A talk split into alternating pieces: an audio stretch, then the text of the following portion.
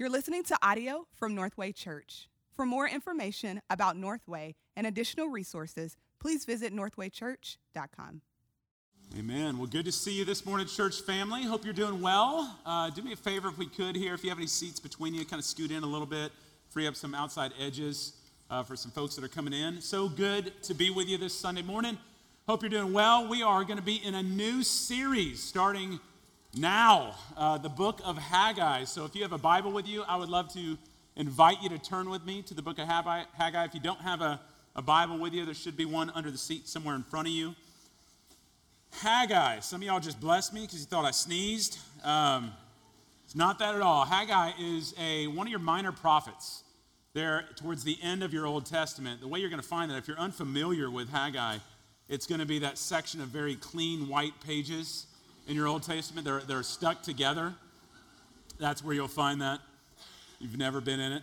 Uh, even though this is a small book, it's only two chapters. It's a total of 38 verses. And even though it was written 2,600 years ago, the fact is, is that this book is going to serve us well to point us to Jesus, to remind us of what his kingdom priority is all about to help re- recalibrate our hearts and our minds, our beliefs, our commitments to what it means to live for His kingdom. A people liberated and redeemed, not to build in our own kingdom, but to build into His. Now, in order to really kind of understand Haggai, you can't just kind of jump in. There's a, there's a backstory to what's going on here that we need to catch up on just a little bit. Uh, at the time that Haggai comes in as, as the Lord's prophet, we're about 800 to 1,000 years after the Exodus by the time this book comes along here. Um, and we've got a divided kingdom.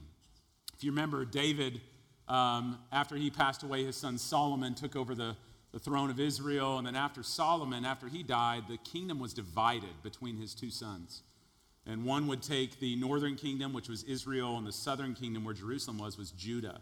It's a divided kingdom. And so it's about 800 1,000 years after the Exodus that we're here. And if you, if you go back right after the Exodus, God made a promise with his people. One, he promised that in terms of a Mosaic covenant, that he would never leave his people no matter what would happen.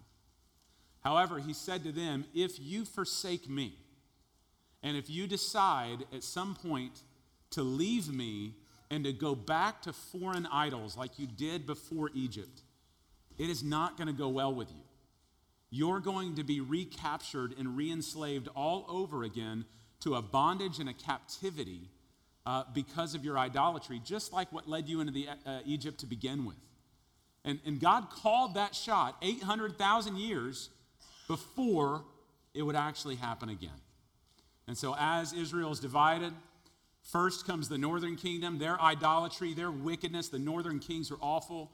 And so God allows the Assyrians to come in in 722 BC and totally ransack Israel, the northern kingdom, takes them captive, and will rule over them for the next 130 years until the southern kingdom starts falling into their idolatry. And then in 586 BC, the Babylonians are going to come in under Nebuchadnezzar, and they're going to they're going to take out the Assyrians first, and they will assume control of the northern part of Israel and they'll also take out Judah, the southern kingdom. And so the Babylonians will own all of the Jews, and they will haul them off 900 miles away to the Babylonian capital where, where they will live there for the next 50 years in bondage. I mean, think about that for just a moment. That would be like a foreign army coming in here into the city of Dallas today and just decimating the entire city of Dallas destroying this very gathering place where we are in here this morning, destroying everything, and then taking us and hauling us 900 miles away to Flagstaff, Arizona to live there for the next 15 years. God help us, all right? 50 years in captivity. And you don't have the freedom now to worship like you once did. Your God, Yahweh, the covenant keeping God, his name has been defiled. And the pagan God of the Babylonians is being worshiped. And then what happens, though, is 50 years later, 539 BC, the Persians come in and they knock off the Babylonians. I mean, it's like a giant national game of King of the Hill. It's just one empire knocking off the next empire. And the Persians assume control there in Babylon. And the Persians, as they're ruling, they are a lot more religiously tolerant than the Babylonians were. And so they issue a decree that any Jew who wants to can actually go return to Jerusalem and they can rebuild if they want. They're going to be ruled over Persia, but you can go back if you want to. And so 50,000 Jews take them up on that offer and they will head back to rebuild. And those that don't go, which in fact was the vast majority of people, they had now assimilated into Persia and were actually comfortable there. And so they stayed. If you want to read about them, you can read about them in the book of Esther. But for the 50,000 that go back, you're going to see three phases of rebuilding. A man named Zerubbabel, who is going to be the governor. He can't be king because the Persians are king, but he can be governor. He's going to go back to Jerusalem. He's going to help rebuild the temple of God. That's what we're going to see in Haggai. They're going to rebuild the temple. Nehemiah, he's going to help rebuild the city, specifically the wall. And so he's going to take a group and they're going to go get the wall rebuilt as a defense uh, around Jerusalem. And then Ezra, he's going to rebuild the people. He's going to rebuild the people. And so you see these three movements, but we're going to drill down here on Zerubbabel. And so starting in 536 BC, the rebuilding of the temple begins under the headship of Zerubbabel, the governor, Joshua, the high priest. The temple was of first importance because this is where the glory of God dwelt. For 50 years, it's been in shambles. And the name of God has been the laughing stock of the nations. And so they get back to work to rebuild this temple so the glory of God can once again dwell and be manifest. And, and they no sooner do they get started on the building of the temple, persecution will set in. The neighboring Samaritans don't like the idea that these Jews are back and are worshiping Yahweh. And so they start filing complaints with Persia. And they start asking the king of Persia to do something about this. Don't let them rebuild this because if they rebuild this temple, they're going to worship Yahweh. And if they worship Yahweh, they're going to disrespect you and they're ultimately going to rebel against you. And if you're not going to do anything about it, then we're going to do something about it. And so they start breathing these threats down, and the Jews get afraid. Ezra tells us that they just get paranoid, they get scared, and they quit working. For the next 15 years, they will halt on God's temple and they will instead start going and building their own houses while the Lord's house lies in ruins. 15 years passes by before God will send in a prophet by the name of Haggai who's going to deliver four messages to these people. The first one we'll look at this week is kingdom priority. He's going to talk to them about the fact that God has not saved, redeemed, and liberated you and brought you out of the Exodus and brought you into this new freedom so that you can invest in your own kingdom. He liberated you so that you can worship Him and build into His kingdom. Next week, we'll see the second message, which is kingdom perspective. He's going to speak directly to the older generation who is around back in the day when Solomon's temple stood in its glory. And now these older folks are looking upon it like it's a heap of rubble. This will never look like it did back in our day. And so they start getting discouraged and they start choking out the zeal of the next generation. And they all quit building again. And so Haggai is going to talk to them about a kingdom perspective that you're building into something bigger than you can see here, that's even greater through the front windshield, anything that you can imagine through the rearview mirror, and get them back to work. And then there's going to be a third message of that of kingdom purity. Once the people get back to work, they're building this holy temple for a holy God, and they assume that because they are building it into something holy, that makes them holy because they're touching holy stones. That makes them holy. And Haggai's going to come in with a message from the Lord going, no, no, no, that's not how it works. Uh, righteousness is not transmitted by osmosis here. You don't just grab it and become righteous. In fact, it works the opposite. If you're a sinful, fallen human being, anything you touch is going to get defiled. No, you need a righteousness that is not your own, not one that comes by your works, but one that comes by God's grace. And that will be kingdom purity. And then we'll see a fourth message, that of kingdom promise. The fact is, this physical temple they are building is actually representative of the eternal temple that will one day come through the Messiah. And you're building into a work that is greater than you can even fathom right now. So get back to work. And so that's where we're going to head. But kingdom priority, right out of the gate here, starting in chapter 1. Verse 1, you get a lot of details that a lot of us tend to skip over in our Bible study, but there is gold and in their hills. And so Verse 1 The second year of Darius the king, in the sixth month of the first day of the month. There is a lot of places in Scripture where we have to kind of generalize or speculate about when this happened. We think we have an idea of when the Exodus was. We think we have an idea of when Abraham existed. We, we think we have the idea of Jesus' actual birth. But there are some places in Scripture where we don't have to think or guess, we know. And not only here do we know the exact year, we know the exact month, we know the exact day this happened. August 29th, 520 BC was the second year of Darius the king's six month first day. And the word of the Lord came by the hand of Haggai, the prophet, and it comes to two people here Zerubbabel, the son of Shealtiel. I just want to mention that's the only place where my name's going to show up right there. It's a bit of a stretch, but I'm going to take it. He speaks to Zerubbabel, the son of Shealtiel, governor of Judah, as well as Joshua, the son of Jehozadak, the high priest. Two different figures there. One is the governor, Zerubbabel. And here's what's fascinating about Zerubbabel. Prior to their Babylonian captivity, Zerubbabel was in line to be the next king of Judah. But because they got captured, he'll never get that opportunity to be king. The best he can be is a governor under Persian rule. However, if you know your Gospels, Matthew chapter 1, the genealogy of Jesus, when you read from Abraham all the way down to Jesus, guess whose name is in that genealogy? Zerubbabel. He's going to be one of the progenitors of the Messiah. God is not done with him yet. But he writes to him, and he also writes here to uh, Joshua, the high priest, whereas Zerubbabel is the political figure, Joshua, the high priest, is the spiritual leader. He's the mediator between God and his people. And, and notice there in verse 2, God is going to come out of the gate with his perspective on the people's excuse for why it is that they had quit working. Listen to what God says here through Haggai about these people. Thus says the Lord of hosts, these people, now I'm going to stop right there.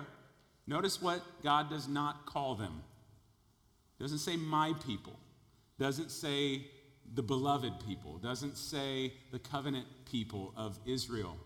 No, in this moment, they are these people. This is what happens five, six days a week when I come home from work. My wife's standing there with her youngest daughter, and she says, Do you know what your daughter just did? It's a tip off when her name's not included in this that this child's sin is being aligned with me somehow in this moment. Your, your daughter of yours, right? Well, these people, they say that the time has not yet come to rebuild the house of the Lord. Now, Ezra tells us right here their excuse is that they were afraid because persecution set in and the work of building the temple got too hard because they had too many people around them that were threatening them if they continued with this work, and so they quit. We need to be careful because there's a dangerous theology that can creep in here. And that is the belief that because if something is too hard, if something is too difficult, ergo, it must not be God's will for me. Because, of course, God would want me to be happy. Of course, God's will for me is that life would be easy and smooth. And if it's not, then I'm, there must be something wrong with his, with, with his will in this moment. And so I need to quit. And, that, and we got to be careful of that. That's a, that's a dangerous theological interpretation that God wants that in order for it to be his will. Now, oftentimes, God's will includes suffering, includes persecution, includes difficulty, and He empowers us to persevere and have the courage to keep going. But they do not right here. And so the word of the Lord comes by the hand of Haggai the prophet. And I want you to notice the sarcasm in God's response to the people for why it is they say it's not time. He says in verse 4, Well, is it a time? For you yourselves to dwell in your paneled houses while this house lies in ruins? You can take the word time there and you can circle it in verse 4 and then circle the word time in verse 2 and connect them. This is God playing sarcastically off their excuse. They say, Oh, it's not time, God. A little too hard, a little hot outside, persecution's heating up too. We're going, we're going to go back to our own house. It's not time for your house. And really, God goes, Oh, okay, so it's not time for you to build into my kingdom. Oh, but it is time for you to build into yours. Oh, it's not time for you to build up my house that's in rubble, but instead you're going to go build in your house. There's sarcasm here. Now, here's the deal it's not that God is anti house, It's not that God wants these people living naked out in the wilderness while they're putting together the temple. That's not what God's desire is here for these people in this moment. There is a key word in here in verse 4 that if you were a Jew reading this, this would utterly catch you off guard. It's the word paneled. It's not that they were just building their houses, they were paneling their houses. We're going to find out in verse 8 this was a paneling that came from cedar wood. Now, that's a big deal to a Jew because if you grew up in Jerusalem, you know this. Israel is not a woodworking community, they are a stone building community. And in fact, if you go there today, there's still a law today around Jerusalem, around the Temple Mount. You can't build a building unless it's built out of the white limestone that's used there. The, the most trees you had is some olive trees, some acacia wood tree. You're not paneling houses out of this. You don't have giant sequoias or big timber of pine and cedar. If you wanted that wood that's being described here, the nearest place that you could go to get it is you had to go all the way up north, go outside of Israel, up into, at that time, was Phoenicia, which is modern day Lebanon. And you would have to expend a tremendous amount of energy and resources to cut down those trees, to fabricate that wood, and then to take it all the way back down to Jerusalem so that you can ship in Joanna your home all day long. like that's what's going on right here. There, a tremendous amount of energy is being exerted here. And so, countless hours, countless energy, countless amounts of money and resources to trick out your own home, to protect your own comfort, to build up your name and your kingdom. Meanwhile, your work for my kingdom, which, by the way, is a kingdom that will last for all eternity, unlike your paneled houses, which will be here today and gone tomorrow, it's all but ceased.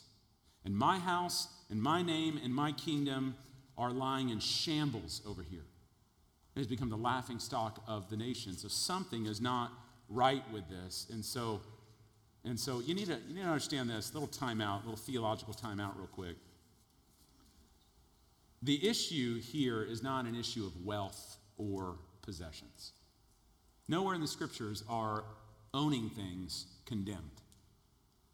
What is condemned is the love of those things. 1 Timothy chapter 6. It's, it's not money that is the root of all evil, it's the love of money that is the root of all sorts of evil. And so this is not an issue of having wealth or owning nice things. Um, it's not what's being What's being captured right here, it's not the possessions that we own, it's the, it's the possessions that own us. That's the issue.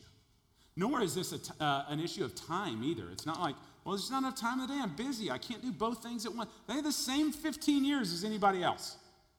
This is not a time issue, nor is it also a laziness issue. This is an issue of being undisciplined. And I hear this all the time, by the way. You need to know every generation is going to make fun of the generation after them of being lazy.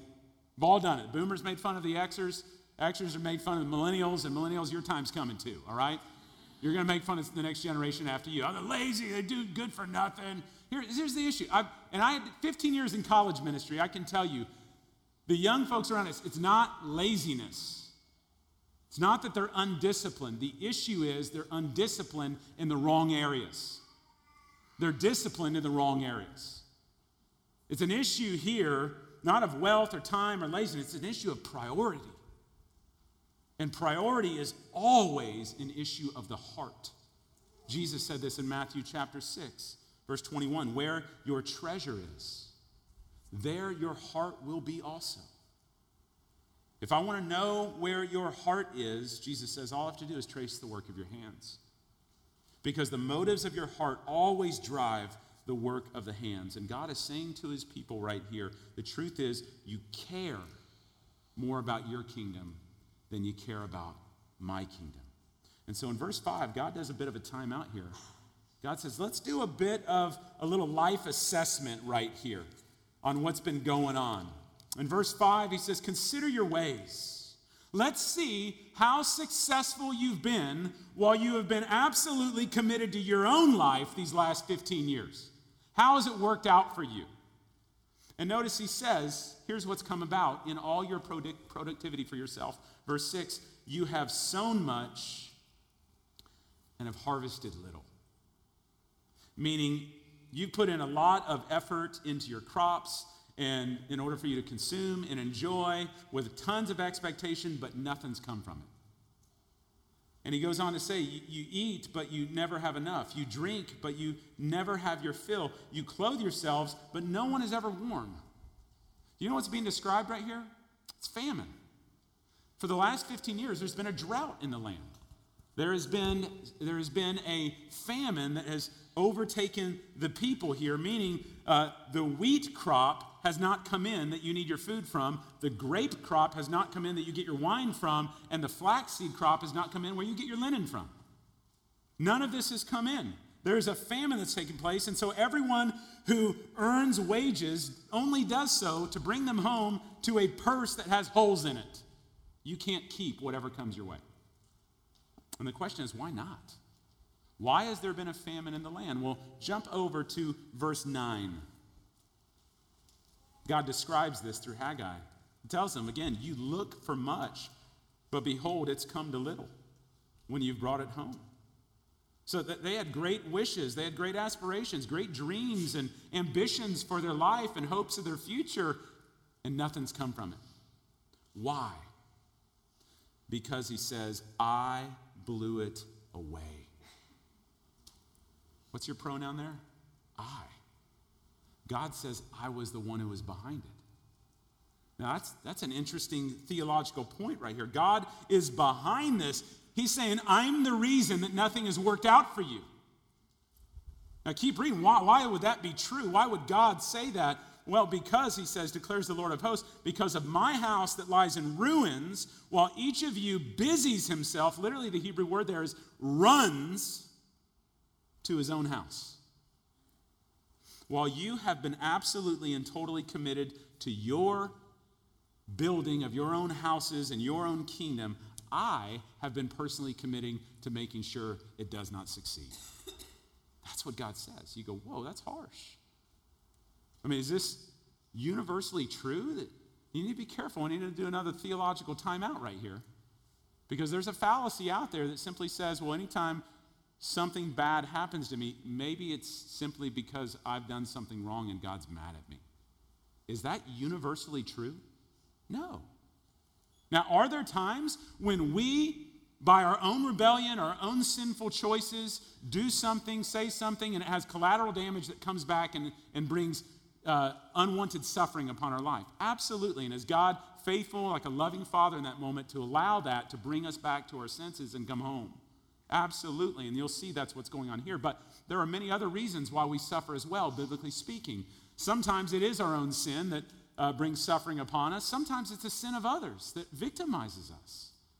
Most times, I would argue, it's simply the result of Genesis 3, living in a broken and fallen world where bodies don't work like they should where, where natural disasters happen and storms happen and take out lives, where, where there is atrocities and calamities that happen that are outside of any of our control that just come from living in a broken, fallen world. So you can't universally say it's always something you've done and God's mad at you. Please fight that lie. I, I remember when I was a young pastor having a lady come forth after a service bawling because she didn't know what to do. Her child is walking through cancer, and she's like, Did I do something?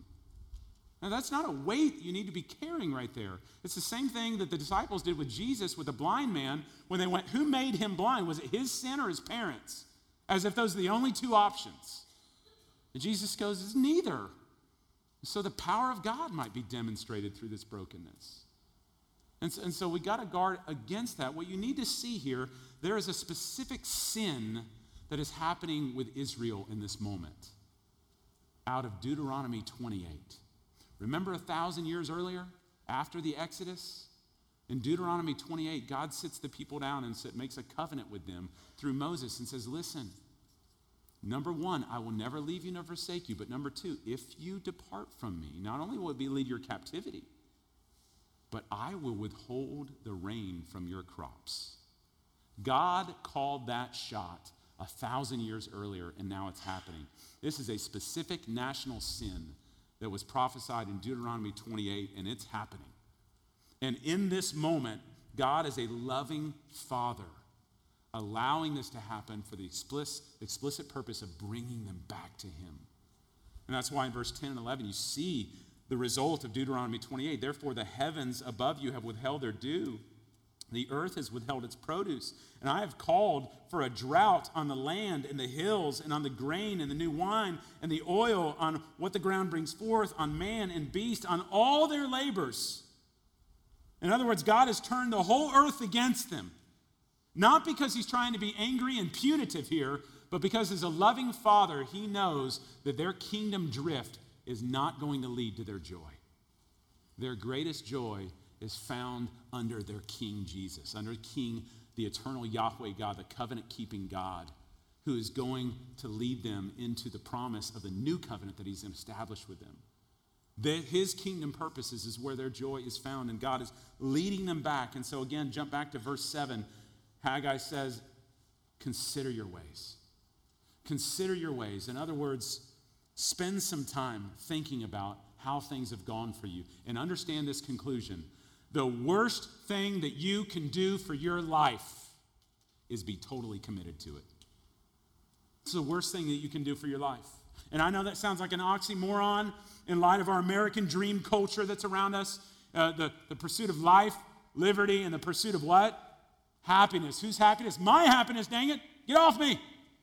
And my entitlement and I will move heaven and earth, whatever I have to do to create this moat around my castle to where nothing can get to me, where there's no suffering, where there's no persecution, where there's no problems, because that's the will of God in my American dream. And that is absolutely, totally counter to what God's purposes are. God's purposes, his economy is not like our economy. His is right side up from ours. That's why Jesus said in Mark chapter 8 whoever wishes to save his life, you're going to need to lose it. And whoever loses their life for their life for my sake and for the gospel's sake, man, you're going to end up saving it. You're going to find it. For what shall it profit a man if he gains the whole world and yet he loses his soul? I love how C.S. Lewis said this in his work, The Weight of Glory, when he's speaking about our, our zealous desire for cheap pleasure and vain pursuits of self. He said, It would seem that our Lord finds our desires not too strong, but actually too weak. We are half hearted creatures, fooling about with drink and sex and ambition when an infinite joy is offered to us. Like an ignorant child who wants to go on making mud pies in a slum because he cannot imagine what is meant by the offer of a holiday at the sea. We are far too easily pleased. And thus God says, Consider your ways.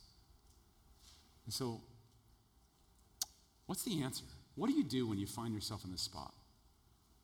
What do you do when you finally come to that sobering moment when you realize that you have spent the past several weeks or the past several months, maybe it's been your whole life up to now, pursuing empty, vain things that have paid you nothing for what your heart is searching for?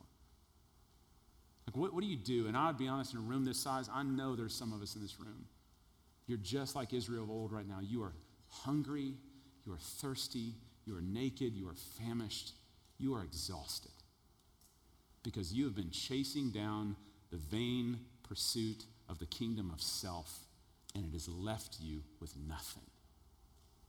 If that's you, what do you do? The answer comes in verse 8. Notice what God calls the people to do. I want you to go up to the hills. In other words, I want you to go to the same hills up in Phoenicia and Lebanon. And I want you to bring wood and I want you to build the house. In, in other words, I want you to take the same energy, the same time, the same resources that you once poured into your kingdom, and I want you to leverage it for mine so that I may take pleasure in it and that I may be glorified, says the Lord. In other words, spend your life seeking to magnify my name, spend your life seeking to magnify my glory, not yours, through your work. In one word, verse 8 is called repentance. It's stopping the direction that you're heading and turning the other way towards God, towards His kingdom. And this is holistic, by the way. This is a change in your affections, it's a change in your belief system about who God is and about your sin, and it's a change in your in your work of your hands as well. It's holistically here. This is why Jesus speaks to us in Matthew chapter 6, again, verse 33, when he says, Seek first my kingdom, my righteousness. And then all those other things, man, they'll take care of themselves. But seek my kingdom first. This is what repentance looks like. And so when this happens, I want you to, want you to watch in verse 12, jump down to verse 12. What's the response of the people? What would we do in this situation? Look down at verse 12 here. In this moment, Zerubbabel, the son of Shealtiel, Joshua, the son of Jehozadak, the high priest, with all the remnant of the people, all 50,000 people in this moment, they obeyed the voice of the Lord their God. They repented. Obedience sets in, but I want you to notice this is super important. Where does repentant obedience begin? Look at the end of verse 12. The people feared the Lord. Oh, church, don't miss this. The first act in repentance doesn't begin with your behavior. They didn't, first thing they did here is go grab a shovel, go grab the trowel and some mortar, and let's get back to work. That's not the first place where they repented.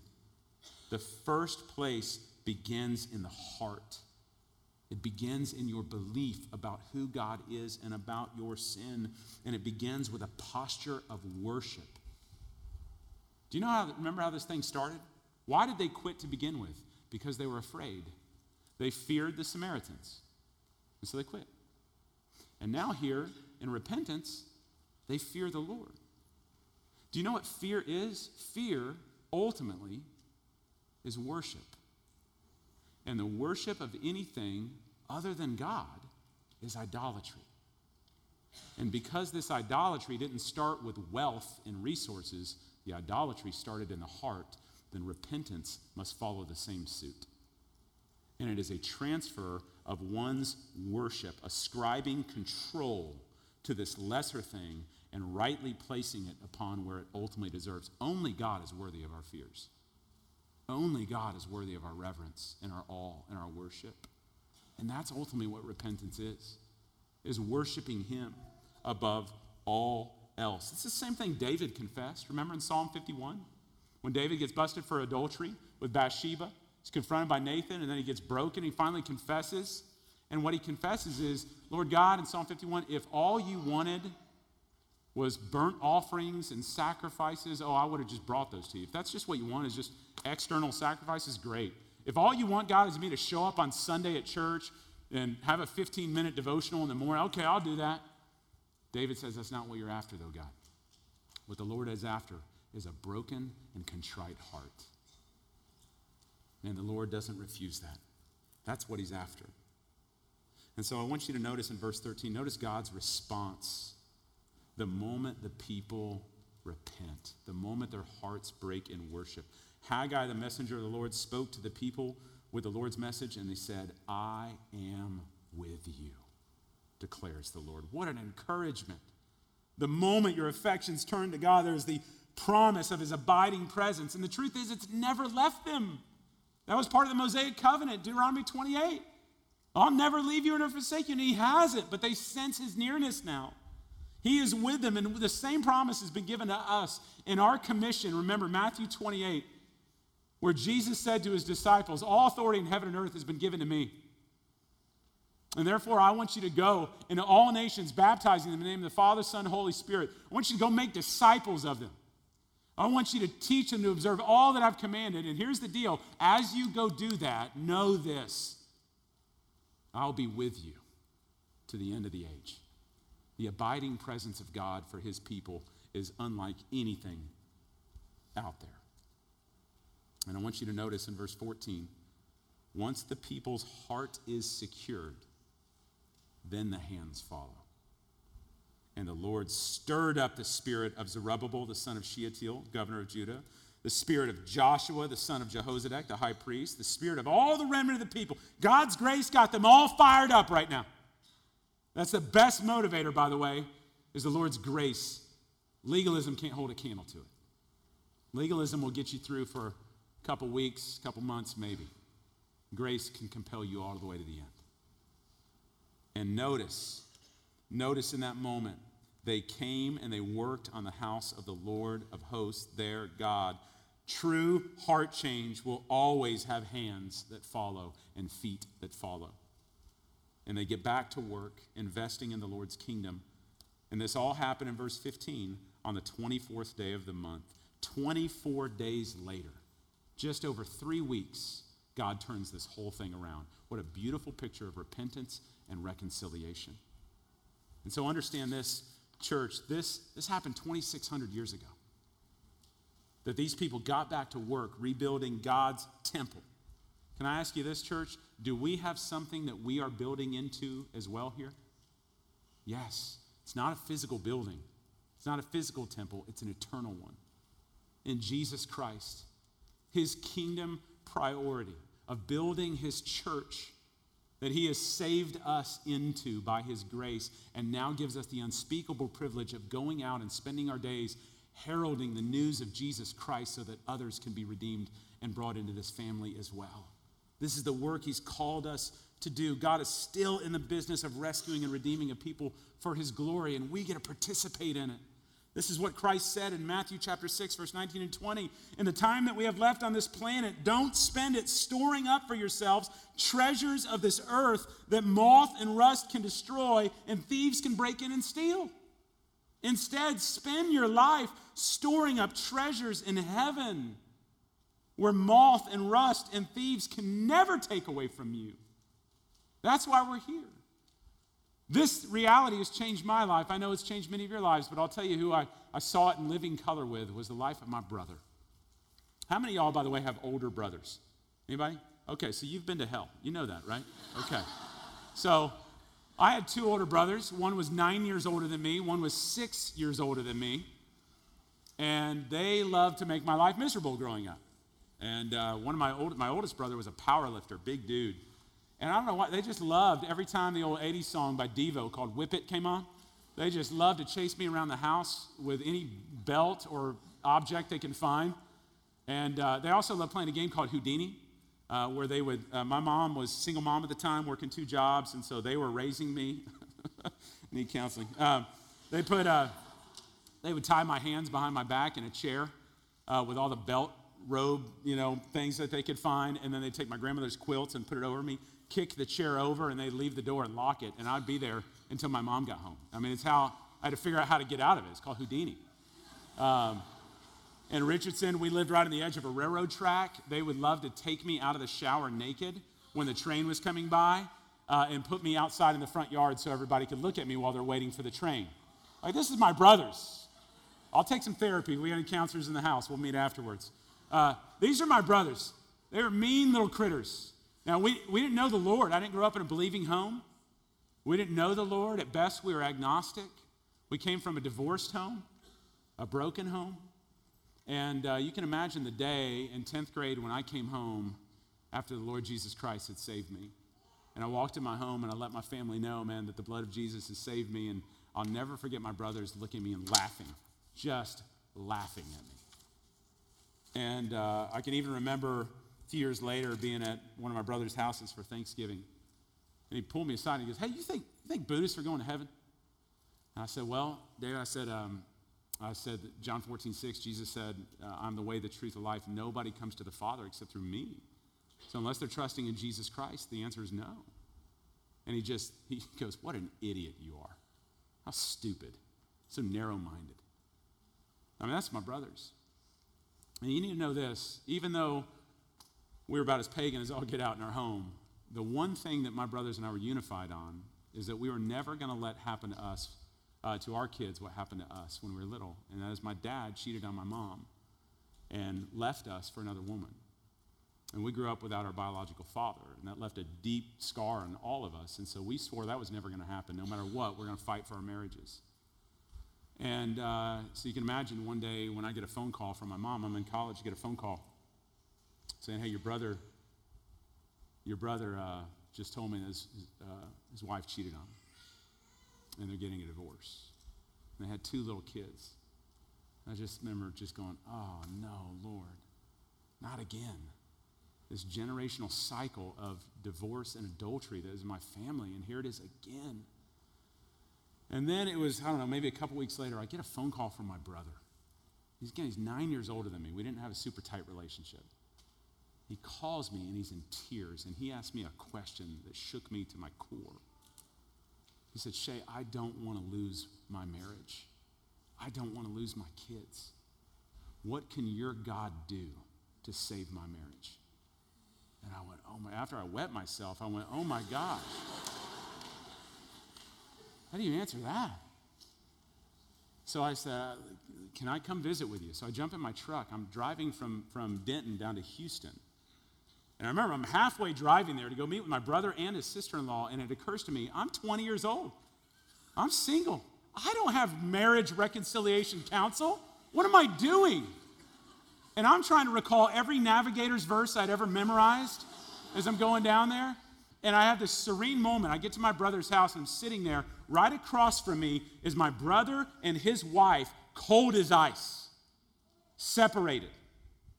Right next to them on the couch to my right is my dad and then the woman he left us for, the, uh, my stepmother. Oh, this is a sweet marriage picture right here for counsel. And I'm going, oh, what do I say? And honestly, y'all, in probably the worst fumbling gospel job I could ever do, I just looked at my brother and I said, All I know to tell you is this, David. You have worked so zealously hard to try to build a kingdom for yourself. You've got the nice job in Houston, you've got a big house, three car garage, you got your little boy and your little girl, and you've got Cub Scouts and Girl Scouts, and you've got a nice pool, and you've got all these wonderful things. But you have done what Jesus talked about. You built your house, your kingdom on sand rather than the rock. And so when the storm came, it just decimated everything. All I can, all I can compel you to do is to put your trust in Jesus. Build your life upon Him. He is the rock. Build your life upon Him, and He is the God who is in the business of making old things new, and He can redeem this. I don't know how, but He can do it. And y'all, I lie to you not. I, I watched in that moment over the course of a couple hours there, my brother and my sister in law moved close together and were holding hands by the end of it. That evening, my brother gave his life to Jesus Christ. Within that week, my sister in law gave her life to Jesus Christ. Now, I'm going to tell you, the road ahead was a total mess. But they hung in there and, by God's grace, reconciled that marriage and healed them. And they're still together this day. And by transferring their trust to Jesus, He renewed their entire priority all their value systems shifted. The trajectory of their life shifted. God did something even crazy, and this is like beyond anything, but my brother ended up walking away from his job and actually goes into vocational ministry and then later plants a church. I'm going, what the heck? This is not my brother. I'm not saying that's the end goal there. It's, I mean, of course not. But now, today, what my brother and his sister in law do, they started a, a marriage reconciliation ministry. It's a global ministry, and they spend their days taking specifically couples who are at their last end of their rope because of adultery and are about to have a divorce. And they do marriage reconciliation with them and couples all over the world in that. God is using them to restore and redeem. And y'all, that's a, it's a beautiful picture, and, and I'm grateful for it. It's messy. It's not that clean. It's messy, but nonetheless, what I want us to see here in Haggai, it's all about kingdom priority. It's about the dangers of misplacing our priority and assuming that this life, this liberation you've had and your salvation with Jesus is really for your own kingdom gain. It's about his kingdom. And if you find yourself in a place where you are experiencing kingdom drift, can I just encourage you from Haggai? One, consider your ways, examine your motives, examine the mirage that you've been living for. And then holistically repent a change in belief, a change in heart, a change in hands. Re- receive the grace that God has for you in this. The pain and the suffering is His grace to bring you back to Him. And then get back to work. And let's keep going. And this is all the more important as we launch out in three weeks from today as Northway Church. We want to be a church that is about kingdom priority, not about self priority whether it's our home groups or, or gospel communities now, whether it is whether it's our children's ministry or student ministry, whether it's on college campuses or in the home or in the workplace, whether it's local or whether it's global in mission, whatever it is, we want to be a people who exist to bring glory to God by making disciples, by serving his kingdom purpose, with the ultimate aim that all the people that we minister to here in Dallas, Texas, and to the ends of the earth, that we could see them encounter the truth, the goodness, and the beauty of Jesus Christ. Because it is in his kingdom that our greatest joy is found. Amen, church. Thank you for listening to this message from Northway Church. A podcast should never replace gathering with God's people to worship Jesus. So we want to encourage you to be a part of a local church family. We meet every Sunday at 9 a.m., 11 a.m., and 5:30 p.m. and would love for you to join us as we encounter the truth, beauty, and goodness of Jesus.